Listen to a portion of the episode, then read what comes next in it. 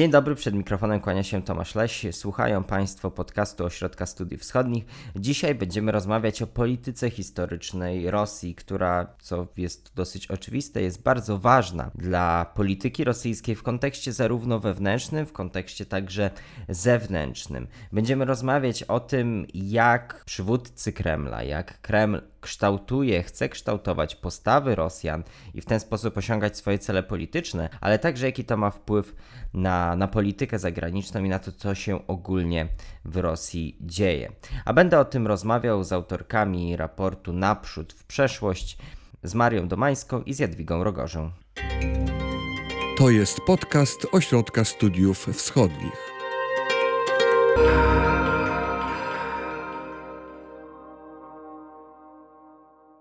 Zaczniemy może od takiego podstawowego pytania, to znaczy po co Rosji w ogóle jest polityka historyczna? Jakie cele ona realizuje? To ja może zacznę od wstępu na temat tego w ogóle, czym jest upolitycznianie historii, bo to nie jest y, tak, że y, upolityczniona historia to jest specyfika rosyjska.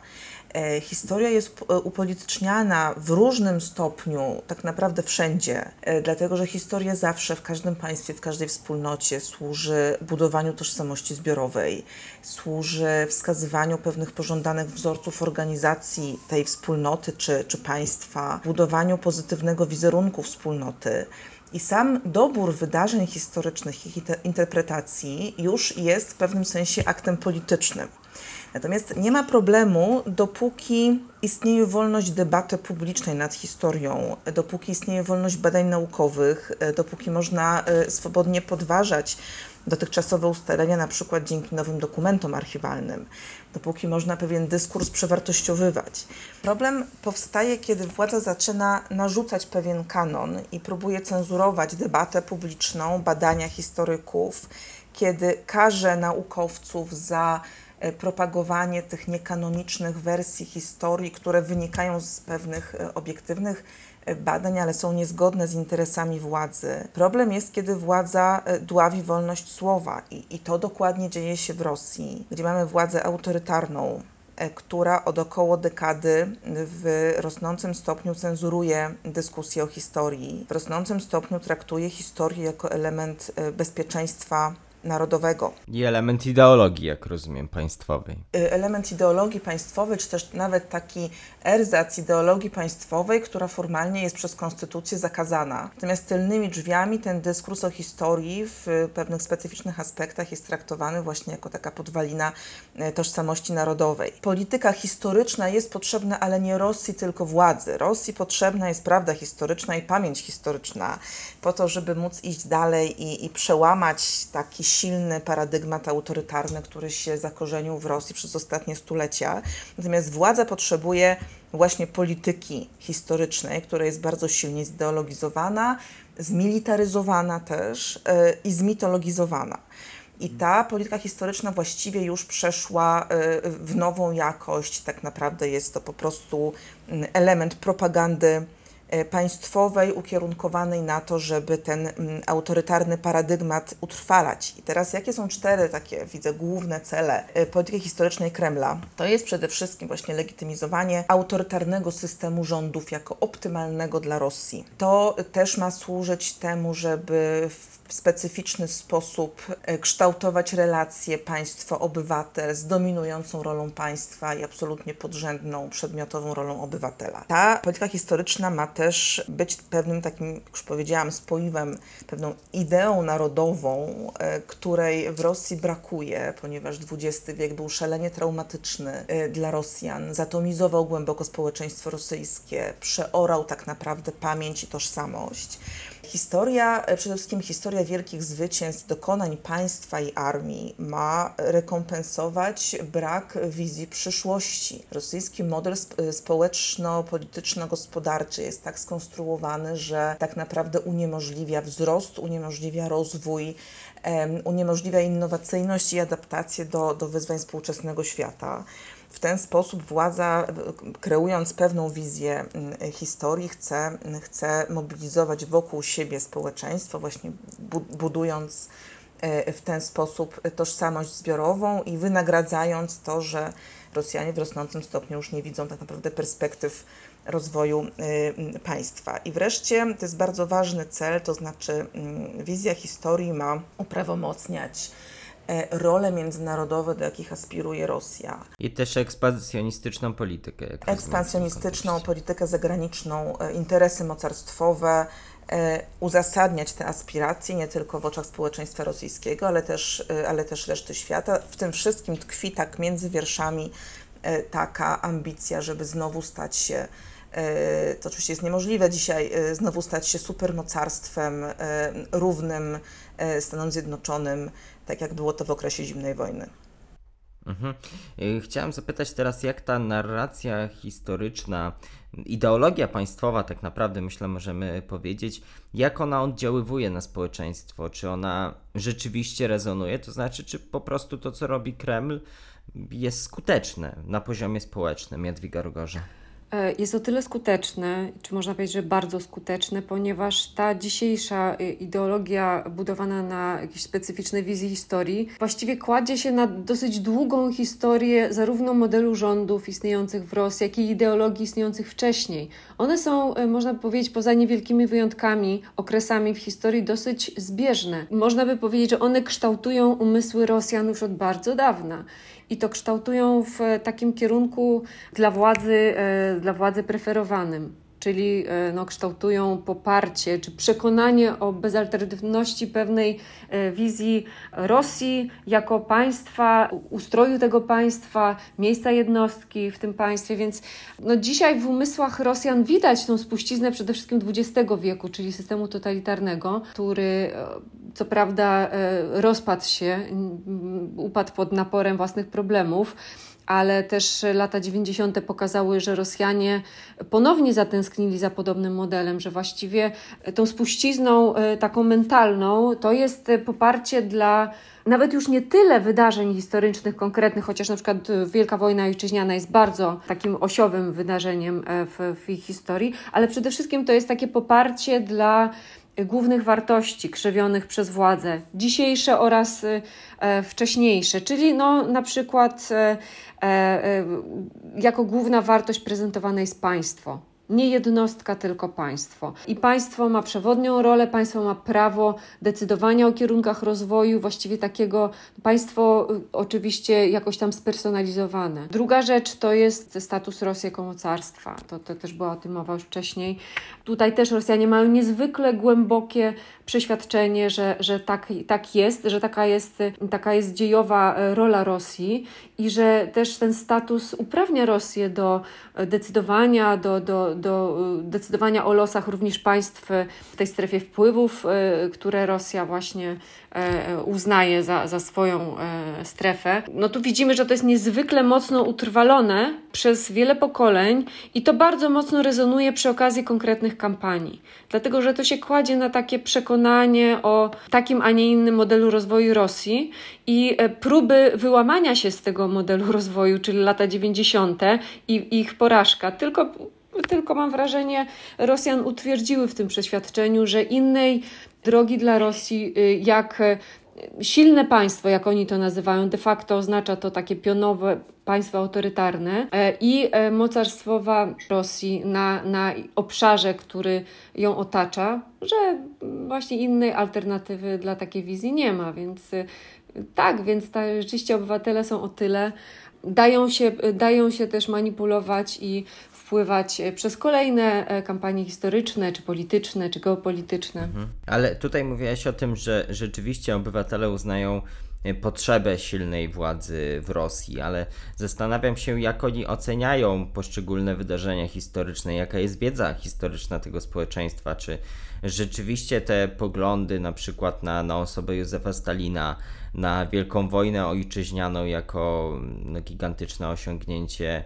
Rosji, jako gigantyczne osiągnięcie tamtego państwa Związku e, Radzieckiego wygrana nad, y, nad, nad hitlerowcami, do tego pewne pominięcie elementów takich ważnych chociażby z naszej perspektywy jak zbrodnia katyńska, czy też represje stalinowskie. Czy, czy, czy rzeczywiście ta wiedza społeczeństwa i poglądy społeczeństwa tą historię są zbieżne? Czy te elementy też występują, czy jednak jest to bardziej zniuansowane i, i społeczeństwo inaczej ocenia pewne elementy historii niż jest to podawane i serwowane przez Kreml?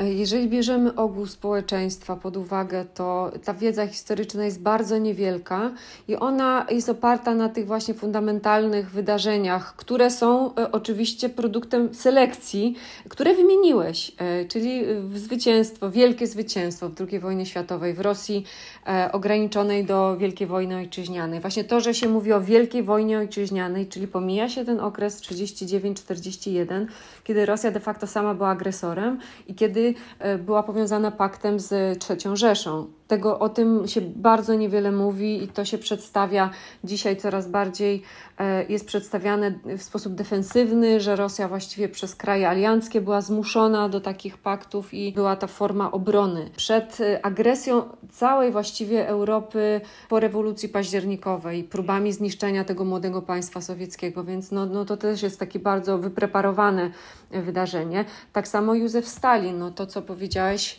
e, wysokie poparcie dla Stalina, które jest notowane no, w ostatnich latach. E, e, Stalin przoduje w rankingach postaci historycznych, jest na pierwszym miejscu od lat. Ponad 50% pozytywnie ocenia jego rządy. To też jest pewna selektywna wizja tej postaci. To jest po pierwsze nadawanie tej postaci, postaci przywódcy państwa, nadawanie mu e, wszystkich zasług za zwycięstwo w II wojnie światowej, e, natomiast zupełnie wycinanie wszystkich błędów, porażek i przede wszystkim ceny, za jaką to zwycięstwo zostało kupione, czyli całego tego okresu no, nieprzygotowania do wojny, gotowości do represji w szeregach armii radzieckiej, gotowości do tego, żeby właśnie mięsem armatnim uzupełniać wszystkie braki w wyposażeniu i w uzbrojeniu e, armii sowieckiej, więc to wszystko jest pozostawiane gdzieś na marginesie, natomiast ze Stalina pozostaje tylko i wyłącznie ta chlubna rola przywódcy, E, imperium, które pokonało największe zło XX wieku. I to jest taka bardzo selektywna wiedza, jest y, Rosjanom zaszczepiana, i potem się okazuje, że ta, taki generalnie mainstream e, nie, wie o historii tyle, co właśnie te takie najważniejsze, umieszczane w podręcznikach e, i będące produktem również kremlowskiej wizji wydarzenia, w bardzo określonym świetle pokazywane. Natomiast wydarzenia niechlubne, jak już powiedziałam, ten 17 września, o którym właściwie niewielu Rosjan e, myśli czy wie. Dla Rosjan wojna się zaczęła w 1941 roku. Bardzo wielu z nich nawet miałoby problem z odtworzeniem co to się właściwie działo od 1939 do 1941. Dla Rosjan Katyń no właściwie nie istnieje w pamięci. Też no, państwo radzieckie jeszcze wcześniej dokonało pewnej manipulacji, budując y, mit Chatynia, czyli białoruskiej wioski spalonej przez y, faszystów. Jakby miało to również na celu między innymi wyparcie trochę tego pamięci o Katyniu, czy, czy wiedzy o Katyniu, tak żeby e, ludzie słyszeli o Chatyniu i pamiętając, że jest to zbrodnia niemiecka. Więc y, dzisiejszy Rosjanin naprawdę niewiele o tym wie, o tych trudnych kartach historii i właściwie bardzo często, jeżeli pytamy, jeżeli mówimy w tym momencie o zwykłych Rosjanach, nie historykach, nie ideologach, to bardzo często takim odruchem Rosjanina jest szczere zdumienie i takie troszkę e, obraza na to, jak, jaką niewdzięczność my żywimy wobec e, Związku Radzieckiego, który przecież nas wyzwolił ogromnym kosztem, ogromną krwią. Jak my możemy zrównywać w ogóle e, Związek Radziecki z Rzeszą Niemiecką? Jak możemy traktować powojenne rządy jako okupację? Jest absolutnie szcz takie szczere niezrozumienie, jak tak można, ponieważ Rosjanie zostali nauczeni zupełnie innej historii. Czyli tak jak sobie wyobrażam i tak próbuję to sobie jakoś zwizualizować, to e, tak jak, nie wiem, dosyć typowym zadaniem, które dzieci u nas na przykład na historii dostają, jest, nie wiem, rysowanie jakiegoś plakatu z bohaterami historycznymi, no i u nas to jest wiadomo, e, papież Jan Paweł II, Kazimierz Wielki, to jak rozumiem w przypadku, gdy taki plakat o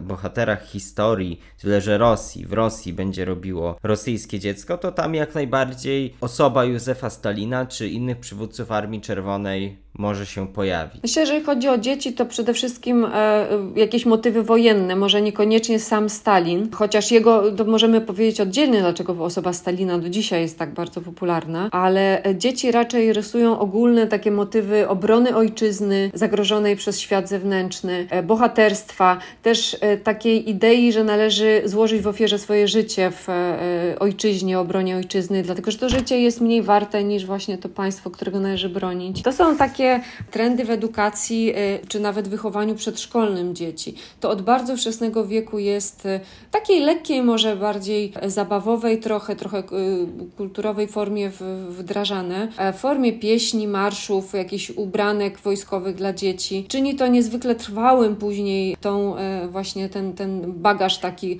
e, kulturowy, oparty właśnie na tym, że Rosja jako mocarstwo po prostu toczy wojny i większość jej wojen była zwycięska i te wojny są po prostu konieczne i człowiek, obywatel, patriota powinien e, absolutnie położyć, e, położyć na szali swoje życie. I jeszcze jednym ciekawym e, motywem czy badaniem, które pokazuje stan wiedzy, zwłaszcza młodych pokoleń na temat własnej historii, to jest świadomość represji stalinowskich. O ile starsze pokolenia no, wykazują ogromną świadomość tego, przynajmniej wiedzą, że coś takiego było, to już nie wchodzimy w oceny, czy jakoś to usprawiedliwiają, czy nie, ale 80% obywateli wie o represjach, to w tej grupie wiekowej 18-24, czyli ludzi bardzo młodych, prawie połowa nigdy nie słyszała o represjach w ogóle nic o tym nie wiedzą, nie są w stanie nawet zdefiniować, co to było. 47% to jest badanie ośrodka wciąż sprzed trzech lat. To badanie w ogóle skłoniło też y, takiego znanego dziennikarza Jurija Dudia do zrobienia filmu dla młodych o represjach, dlatego że po zapoznaniu się z badaniem no, był zdumiony, że młodzi ludzie nie tyle mają różne oceny represji, co po prostu nie mają o nich y, bladego pojęcia.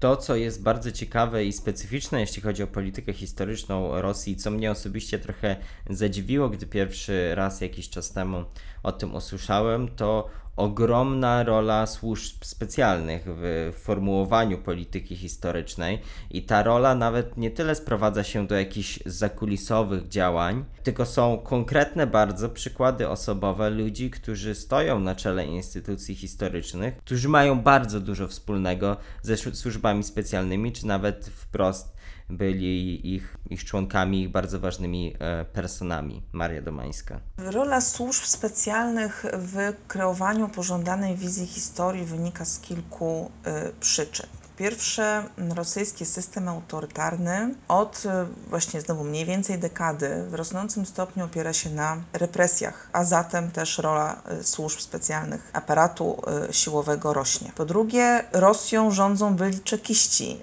Ten wąski krąg, który, który rządzi Rosją na czele z samym Putinem, to są byli funkcjonariusze sowieckiego aparatu bezpieczeństwa. I w związku z tym bardzo im zależy na ochronie właśnie pożądanej kanonicznej wizji historii, dlatego że oni wręcz wprost budują swój etos zawodowy w oparciu o historię Czeki, NKWD czy KGB. Jest to też pewien interes zbiorowy, w tym sensie, że obrona y, zafałszowanej wersji na temat represji, masowego terroru, wybielanie aparatu represji, zarówno y, wybiela, wybielanie służb i wywiadu, i kontrwywiadu, służy też temu, żeby, no po pierwsze, właśnie ten swój, ten swój etos jakby skutecznie budować, a po drugie, ja to odczytuję jako też taki silny sygnał pod adresem y, współczesnych funkcjonariuszy, tak? Wykonujcie każdy rozkaz, nawet rozkaz nielegalny i będziemy was tak samo bronić, jak po wielu dekadach bronimy dobrego imienia, w cudzysłowie, e, sprawców e, zbrodni stalinowskich chociażby. Teraz e, rola służb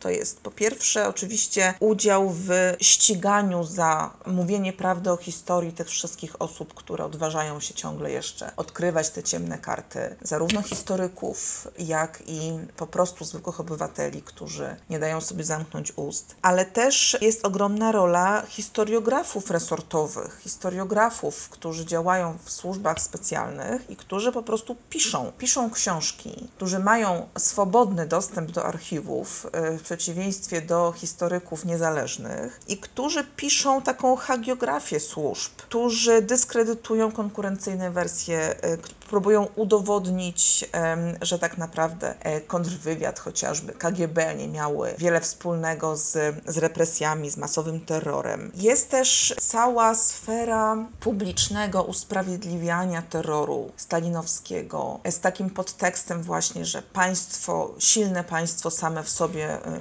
samo w sobie musi być e, e, dobre. E, Na tym tle wyróżniają się dwie osoby, jeżeli mówimy o służbach, m, to znaczy szef Federalnej Służby Bezpieczeństwa Aleksander Bortnikow i Służby Wywiadu Zagranicznego Siergiej Naryszkin który zresztą kieruje jedną z dwóch głównych instytucji e, takich formalnie niepaństwowych, które stoją na straży kanonicznej wersji historii, to jest Rosyjskie Towarzystwo Historyczne. W 17 roku e, pod koniec Borotnikow miał taki, e, dał taki wywiad bardzo, bardzo obszerny, gdzie przedstawił absolutnie wyidealizowaną historię organów bezpieczeństwa za ostatnie stulecie, czyli od początku rewolucji. I przedstawił to stulecie jako stulecie takiej patriotycznej walki z, z obcą agenturą, z terrorystami, z wrogami państwa, e, z bandytami. Stwierdził też, to było takie jasne nawiązanie do współczesności, że również obecnie istnieją siły, które chcą Rosję zniszczyć. Tutaj może wspomnę, że w ogóle dla Kremla e, dzisiaj e, historycy to są żołnierze na froncie nowej No zimnej właśnie, wojny. a jeżeli jest się powiedzmy takim historykiem, który chce zająć się, zgłębić uczciwie temat chociażby Katynia, czy to jest w ogóle możliwe, po pierwsze, a po drugie, jakie nieprzyjemności, bo spodziewam się, że, że do tego może dojść, co może go spotkać? Tak, są takie dwa rzeczywiście najbardziej wrażliwe tematy, gdzie wycieczka przez badania historyczne, a to jest, jest spacer poluminowym. To jest Wielka Wojna Ojczyźniana, w tym szczególnie ten okres, który ją poprzedzał, czyli, czyli to, co mówiła Jadwiga, dwa pierwsze lata II wojny światowej. I to jest cały problem terroru państwowego i represji. I teraz od 2014 roku są kolejne ustawy przyjmowane, które coraz bardziej zawężają swobodę badań historycznych. To jest cały pakiet ustaw o tak zwanym zakazie rehabilitacji nazizmu, co oczywiście brzmi y, pozornie niewinnie, natomiast de facto oznacza zakaz porównywania dwóch systemów totalitarnych, zakaz krytykowania działań Związku Radzieckiego, zakaz piętnowania aneksji terytorialnych, represji, w tym Katynia. Niedawno cały ten y, pakiet y, ustaw został, nowelizacji kolejnych został domknięty. Najbardziej potencjalnie represyjną ustawą, zobaczymy jak ona będzie w praktyce stosowana, jest to zakaz utożsamiania działań III Rzeszy i Związku Radzieckiego, zakaz podważania decydującej roli narodu radzieckiego w walce z nazizmem. I to, co nas jako Polaków myślę, że najbardziej w tym wszystkim interesuje, to znaczy jest to zakaz podważania humanitarnej misji, jaką Związek Radziecki realizował, wyzwalając Europę od nazizmu. I teraz tutaj widać, na czym polega specyfika tych rosyjskich tak zwanych ustaw memorialnych, czyli ustaw upamiętniających określone wydarzenia z historii. Na Zachodzie mamy takie ustawy memorialne jak zakaz negacjonizmu w odniesieniu do Holokaustu, czy zakaz negowania ludobójstwa Ormian. Ale tamte ustawy memorialne mają na celu ochronę ofiar, ochronę słabszych. Natomiast rosyjskie ustawy mają na celu ochronę katów, ochronę represyjnego państwa, ochronę y, odpowiedzialnych za zbrodnie y, państwowe, więc jest to zasadnicza różnica. I historyk, który, który będzie, jak to ustawa stwierdza, świadomie rozpowszechniał fałszywe informacje na temat działalności Związku Radzieckiego, czyli y, zgodnie z ustawą będzie rehabilitował nazizm, może trafić do więzienia nawet na kilka lat. E, Do tej pory takiej kary y, nikt nie, na nikogo nie nałożył.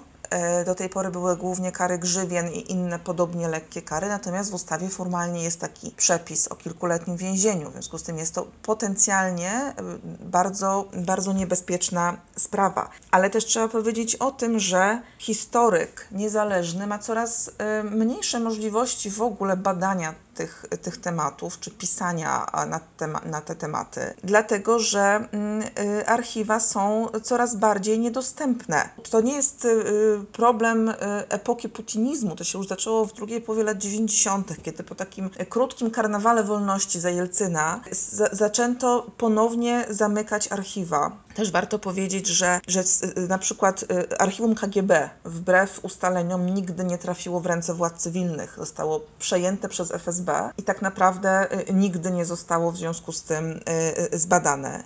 Bardzo symboliczną kwestią było to, że już na początku swoich rządów Putin podpisał taki dekret, który rozwiązywał utworzoną w latach 90. komisję do spraw odtajniania dokumentów KPZR i funkcję w tym zakresie przekazano Komisji do Spraw Ochrony Tajemnicy Państwowej. To jest bardzo, był bardzo symboliczny gest, który pokazywał, jakie są, jakie są priorytety państwa.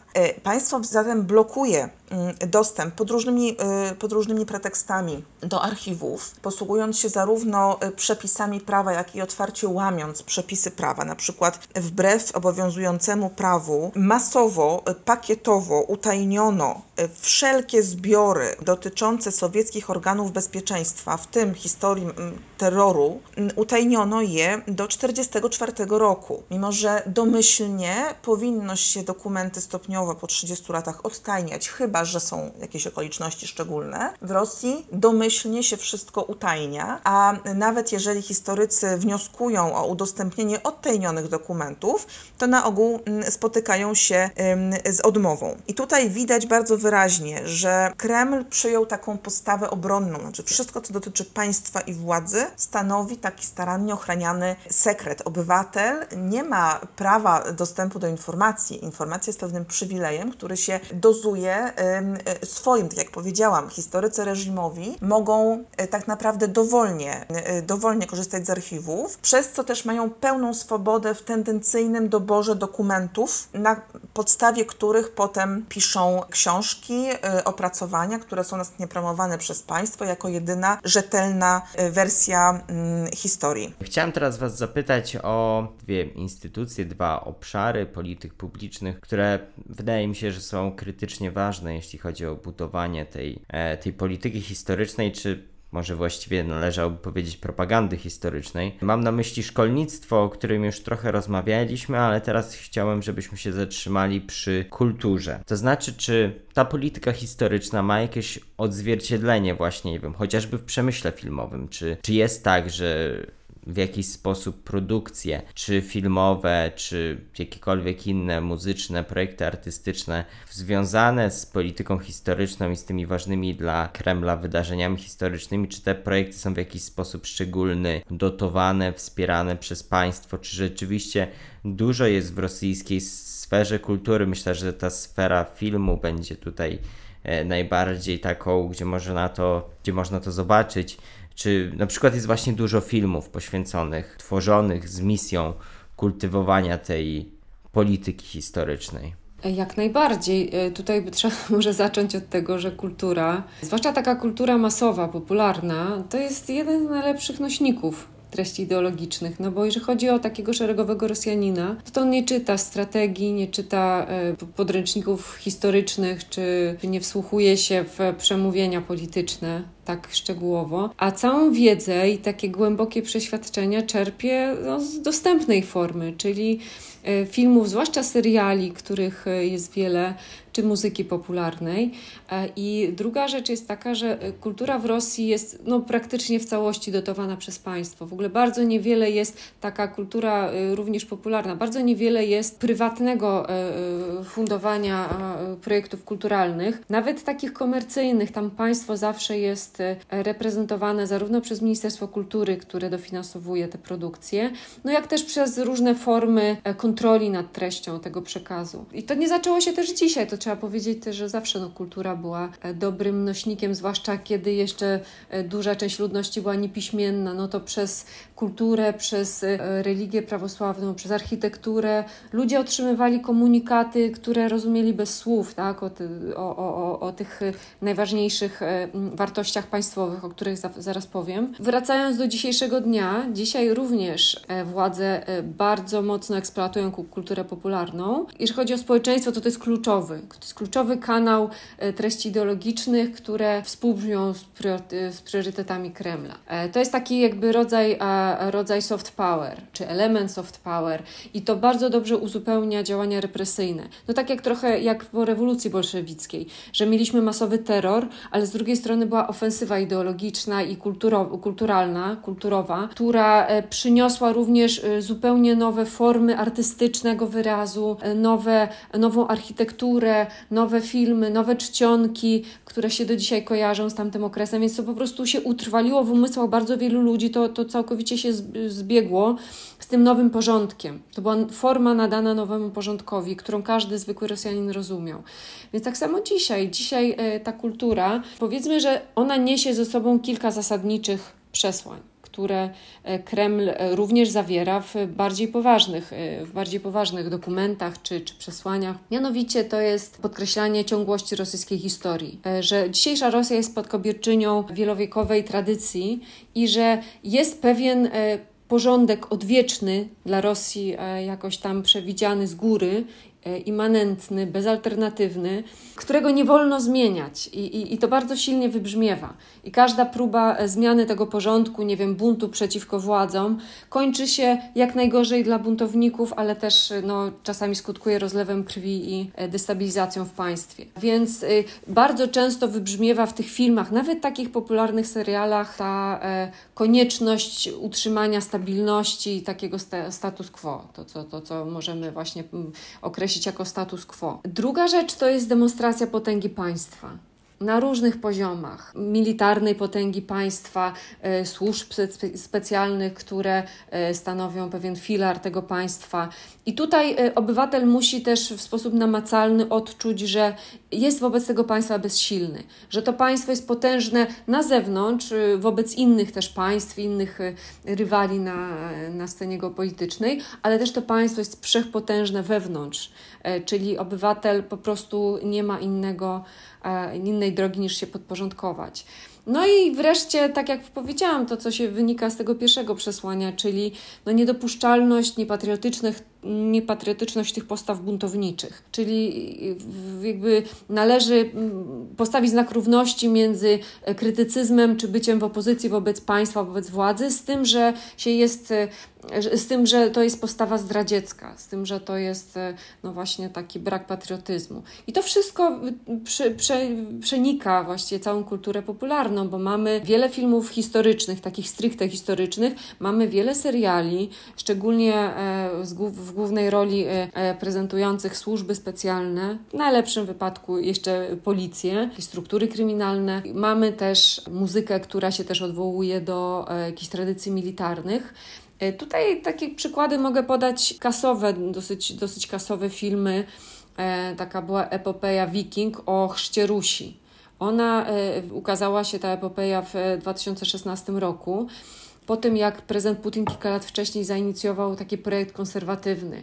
Projekt konserwatywny, który de facto miał y, pokazywać y, y, odwieczną rywalizację między Zachodem a Rosją. Rosją jako e, obrońcą, nośnikiem wartości konserwatywnych, chrześcijańskich versus liberalny, właściwie zdemoralizowany Zachód. I ten film w bardzo mocny sposób e, pokazywał e, ciągłość właśnie tego państwa i e, jego kolebkę chrześcijańską, właśnie ten chrzest na Krymie, który przyjął książę Włodzimierz, miał zarówno właśnie pokazywać te chrześcijańskie korzenie Rosji, miał z kolei również popierać te roszczenia Rosji wobec Krymu, uzasadniać, legitymizować przynależność Krymu do Rosji. Wreszcie na takim poziomie personalnym też e, pokazywał analogię między Włodzimierzem Chrzcicielem, który no, wtedy Rosję ch- ochrzcił, a dzisiejszym e, władcą Władimirem Putinem, e, który Rosji odzyskał należne jej ziemie krymskie e, i który również jest tym obrońcą chrześcijańskich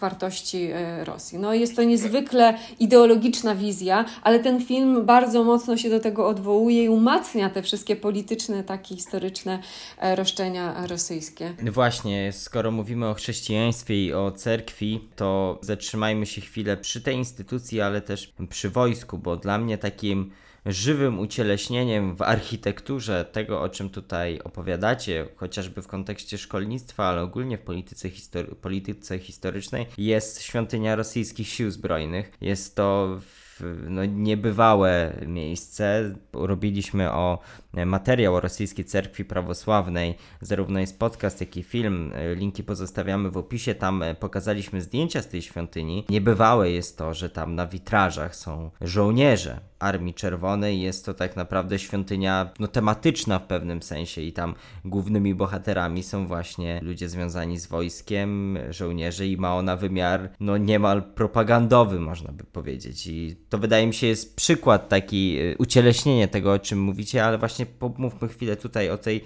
roli wojska i, i też y, prawosławia, bo no, jest bardzo duża, podejrzewam, w tym krzewieniu polityki historycznej.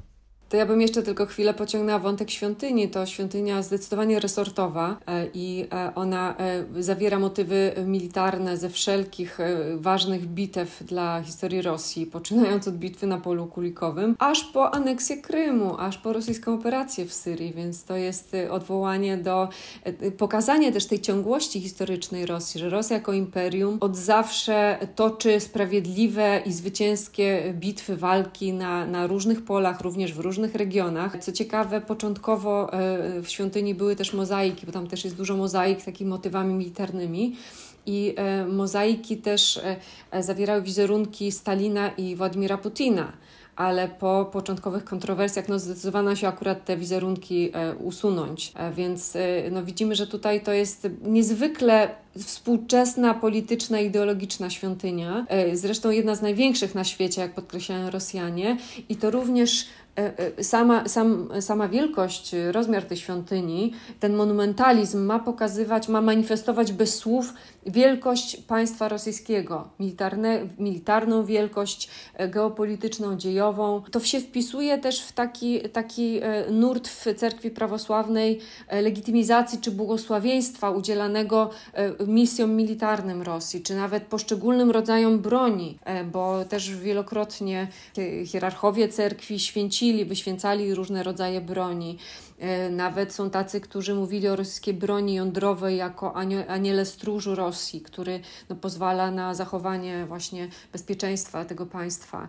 Wyświęca się żołnierzy, którzy jadą na różne misje militarne, więc tutaj niezwykle e, cerkiew jest wpleciona i podporządkowana przede wszystkim interesom militarnym i geopolitycznym Rosji. Ta rola wojska w kształtowaniu polityki historycznej jest bardzo ważna. To wynika po pierwsze z tego, jak w ogóle pokazywane jest państwo w dziejach Rosji. Tak? To jest państwo, imperium, które dokonuje podbojów, tu rola armii jest kluczowa. Ta rola wojska też koresponduje oczywiście z rolą służb specjalnych, to jest taki etos militarno-czekistowski. Rola działania y, wojskowych w polityce historycznej przejawiają się też na kilku poziomach, to znaczy znowu mamy historiografię wojskową. Jak mamy historiografię czekistowską, tak mamy historiografię wojskową. One są, mają zbieżne y, cele najczęściej i na przykład y, z naszego polskiego podwórka Ministerstwo Obrony rosyjskie e, publikuje, to już taka tradycja się stała, publikuje tendencyjnie dobrane dokumenty na temat powstania warszawskiego, żeby zdyskredytować czy to powstanie, czy wybielić e, rolę, rolę Armii e, Czerwonej w właśnie znowu wyzwalaniu Europy. Tak jak historycy są żołnierzami na, na froncie nowej zimnej wojny, tak tutaj mamy tą metaforę militarną właściwie posuniętą już do, do, dosłowności, ale też rola armii, i to jest chyba najbardziej niepokojące, przejawia się w wychowywaniu y, nowych pokoleń. Szkoła rosyjska stała się takim laboratorium neosowietyzmu w wydaniu zmilitaryzowanym. To znaczy, mamy y, w szkołach nie tylko narrację na temat silnego, y, ekspandującego imperium, które podbijało ościenne terytoria i to było dobre same w sobie. Mamy nie tylko apoteozę armii w związku z tym w programach szkolnych, y, ale mamy też wychowanie patriotyczne, które od przyszłego roku stanie się obowiązkowym elementem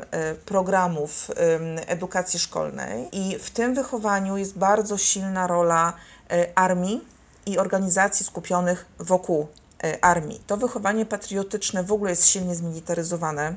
Polega między innymi na tym, że dzieci nie tylko dostają pewną wiedzę na temat, głównie na temat różnych sukcesów militarnych, ale też przy okazji różnych świąt są przybierane w mundury, śpiewają piosenki wojskowe, co czasami już posuwa się wręcz do, do absurdu. Są obozy pa paramilitarne, gdzie dzieci wyjeżdżają, żeby uczyć się obsługi broni, a przy okazji słuchają propagandy, że Rosja jest oblężoną twierdzą, że Rosja jest zagrożona, że Zachód zamierza zaatakować Rosję, że możliwa jest nowa wojna i to jest niebezpieczne, dlatego że to są odwołania do wielkich momentów historii to buduje dumę w młodych pokoleniach, które też nie są w stanie jakoś y, oczywiście w sposób bardziej refleksyjny do tego podejść, tak, głębszy, też to oswaja w ogóle z, z wojną jako czymś, co jest naturalnym przedłużeniem polityki zagranicznej. To jest coś, co jest absolutnie nie do pogodzenia chociażby z zachodnią kulturą e, polityczną. I na tym tle e, wyróżnia się bardzo młoda armia, Jun Armia, Junaja Armia po rosyjsku, która została kilka lat temu utworzona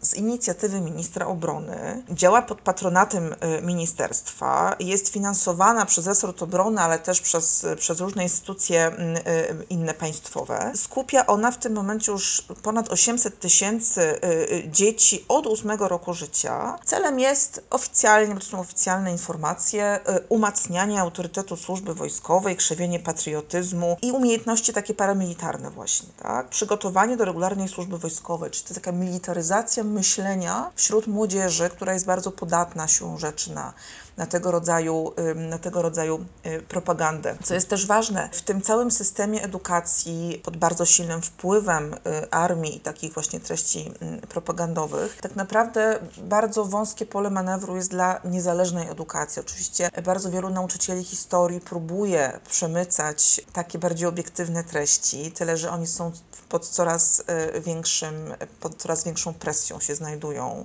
Jest ograniczana systematycznie autonomia dydaktyczna historyczna y, y, szkół. Jest jednolity standard nauczania historii od kilku lat, co znaczy, że tak naprawdę jest y, bardzo niewielkie pole manewru, jeżeli chodzi o dobór podręczników. A w tych podręcznikach historia jest bardzo silnie zmanipulowana. Tego ja nazywam szkołę laboratorium neosowietyzmu, bo tam jest właśnie silny lider silne państwo, przemilczanie e, represji, przemoc jako coś naturalnego w relacjach e, władza-obywatel. I oczywiście, że to nie jest tak, że to dotyczy wszystkich szkół, wszystkich dzieci. Jest bardzo wiele rodzin, które są odporne na, na tego rodzaju propagandę ale niebezpieczne jest to, że no, państwo ma nieporównywalne, nieporównywalnie większe siły w porównaniu z różnymi niezależnymi środowiskami. Mhm.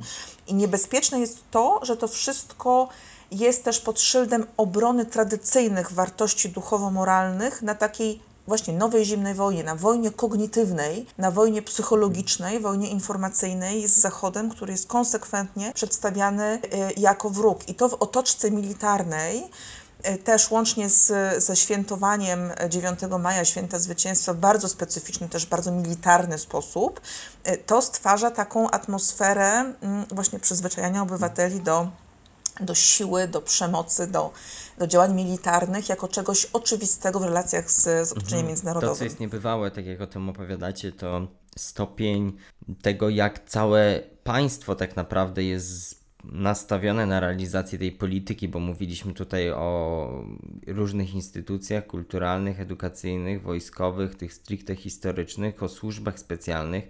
I to wszystko jest zaangażowane w tę politykę historyczną, a listę instytucji, jakby obszarów państwa, które są zainteresowane, mogli, które są mm, częścią tej polityki historycznej, ją realizują, moglibyśmy jeszcze pociągnąć trochę, ale chciałem Was zapytać o opozycję to znaczy, do czego ta opozycja, rozumiem, że są w niej różne nurty, ale do czego opozycja głównie się odwołuje, do jakich tradycji historycznych, czy jest pewna nadzieja, jakkolwiek wiem, że nierealne w tym momencie jest mówienie o jakiejkolwiek zmianie władzy na Kremlu, ale jeżeli by do tego doszło kiedyś, to czy ten aspekt może się zmienić, czy tradycji, czy ta polityka historyczna, do której się odwołuje opozycja demokratyczna, czy to są inne tradycje niż te, o których mówi dzisiaj Kreml? To jest bardzo ciekawe pytanie, ale na to pytanie nie ma e, takiej jednoznacznej odpowiedzi, dlatego że opozycja i te partie demokratyczne istniejące w Rosji po rozpadzie Związku Radzieckiego, one w znikomym stopniu odwołują się do historii. I no umówmy się, tak, e, tak wygląda historia Rosji, że tradycji demokratycznych można by się dopatrzyć w głębokich, e, gdzieś tam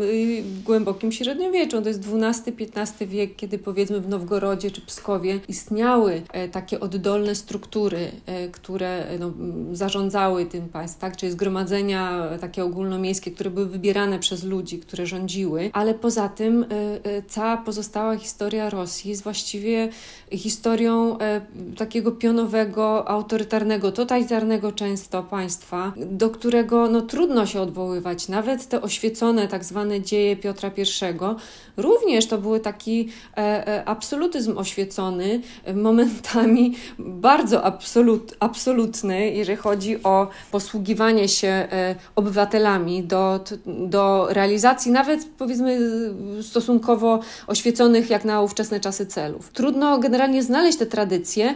To, co mogę powiedzieć o partiach, e, które e, może w mniejszym stopniu partie, co może środowiska demokratyczne, e, przede wszystkim odwoływały się do historii XX wieku i tutaj bardziej im chodziło o uczciwe podejście do historii, o uczciwe ujawnianie, nagłaśnianie tych trudnych kart historii, o ich ocenę zgodnie z właśnie z wartościami takimi prodemokratycznymi. Natomiast jak się popatrzy na te programy partii, czy Jabłoka, czy powiedzmy partii republikańskiej, które istniały po rozpadzie Związku Radzieckiego, takich starszych partii, e, które dzisiaj, no, partia republikańska powiedzmy wlała się w partię, która się dzisiaj nazywa Parnas.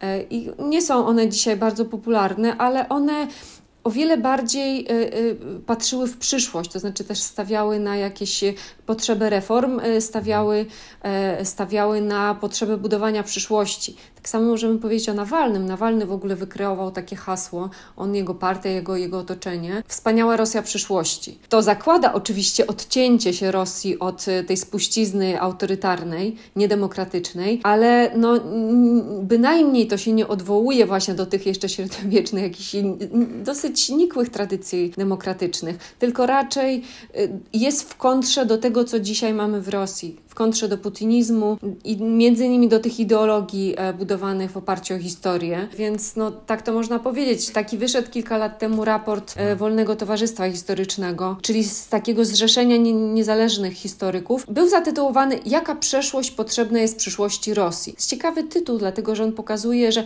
jakby gdzie w przeszłości mamy szukać oparcia, żeby budować coś innego niż ten system autorytarny, no ale to też głównie się odnosiło do XX wieku, e, do potrzeby rozliczenia represji, do potrzeby moralnej oceny e, właśnie tym, tym niedemokratycznym tendencjom. Kiedyś też taki e, znany ekonomista i e, urzędnik rosyjski Jewgeni Gontmacher napisał tekst o tym, że o tym mm, brzemieniu stalinizmu, który ciąży nad Rosją cały czas i utrudnia jej rozwój gospodarczy, w ogóle rozwój tego państwa. To też była dosyć trafna diagnoza, dlatego że pokazywała, że wbrew pozorom stalinizm i ta jego autorytarna spuścizna to nie jest tylko kwestia oceny historycznej, że to rzutuje na wszystkie możliwe sfery państwa, na, na rozwój tego państwa, na konkurencję, na rozwój obywateli. Więc to są takie szczątkowe raczej e, głosy odnoszące się do przeszłości. Tak jak, tak jak powiedziałam na początku, Polsce na przykład było łatwiej tworzyć pewne analogie z, z rozwojem, e, powiedzmy, przed, czy państwem przedwojennym, bo to było raptem 45 lat